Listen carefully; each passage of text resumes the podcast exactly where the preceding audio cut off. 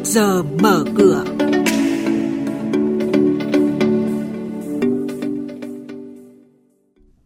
Quý vị và các bạn thân mến, sau đây là những thông tin chính sẽ có trong chuyên mục trước giờ mở cửa hôm nay.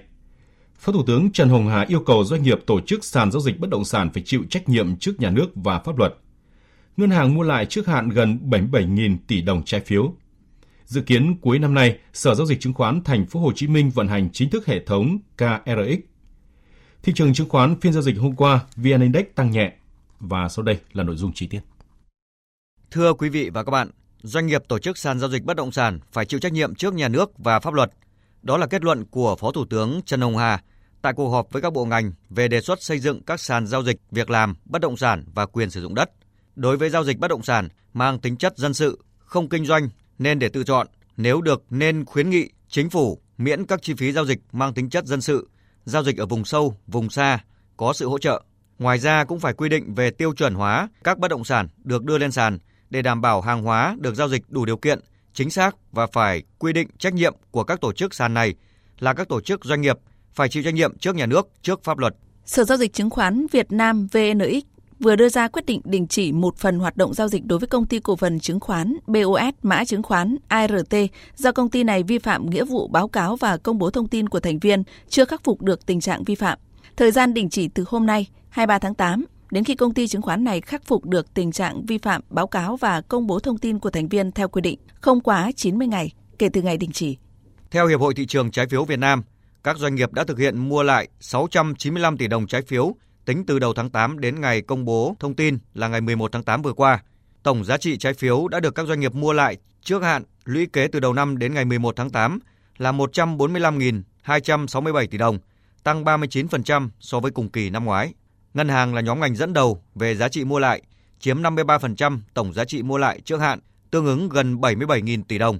Phần còn lại của năm nay, tổng giá trị trái phiếu sẽ đến hạn là 127.816 tỷ đồng. Sở giao dịch chứng khoán Thành phố Hồ Chí Minh đã có cuộc họp với các thành viên thị trường về kế hoạch triển khai dự án công nghệ thông tin quản lý và điều hành giao dịch KRX. Đây luôn là nội dung được các thành viên thị trường đặc biệt quan tâm bởi hệ thống mới sẽ góp phần không nhỏ trong thúc đẩy quá trình nâng hạng thị trường chứng khoán Việt Nam. Hiện tại mới có 25 trên tổng số 76 công ty chứng khoán hoàn thành kiểm thử toàn bộ chức năng, với mục tiêu đặt ra hết tháng 8 này, toàn bộ công ty chứng khoán hoàn tất kiểm thử và tới ngày 25 tháng 12 sẽ đưa KRX vào vận hành chính thức. Ông Lưu Chí Khang, giám đốc tự doanh, công ty cổ phần chứng khoán cho biết. Các công ty chứng khoán cũng đang đề ra những cái yêu cầu với à, sở chứng khoán cũng như là ủy ban chứng khoán thì cho thêm thời gian để test để có một cái lần test hoàn toàn băng thông các nghiệp vụ trước khi đi vào vận hành. Thì tôi thấy cái sự cố gắng rất là nỗ lực từ các thành viên chức năng thì có thể tôi kỳ vọng rằng cuối năm nay thì cái hệ thống KDX sẽ đi vào hoạt động với những cái tính năng cơ bản chứ chưa có những cái tính năng mới. Vị và các bạn đang nghe chuyên mục Trước giờ mở cửa. Thông tin kinh tế vĩ mô, diễn biến thị trường chứng khoán, hoạt động doanh nghiệp niêm yết. Trao đổi nhận định của các chuyên gia với góc nhìn chuyên sâu, cơ hội đầu tư trên thị trường chứng khoán được cập nhật nhanh trong Trước giờ mở cửa. Tiếp theo là thông tin về một số doanh nghiệp niêm yết đáng chú ý. Hôm nay, Tổng công ty phân bón và hóa chất dầu khí Đạm Phú Mỹ, mã chứng khoán DPM chốt danh sách cổ đông thực hiện chi trả cổ tức bằng tiền mặt đợt 2 năm 2022. Tỷ lệ chi trả là 30%, tương ứng mỗi cổ đông sở hữu một cổ phiếu được nhận là 3.000 đồng.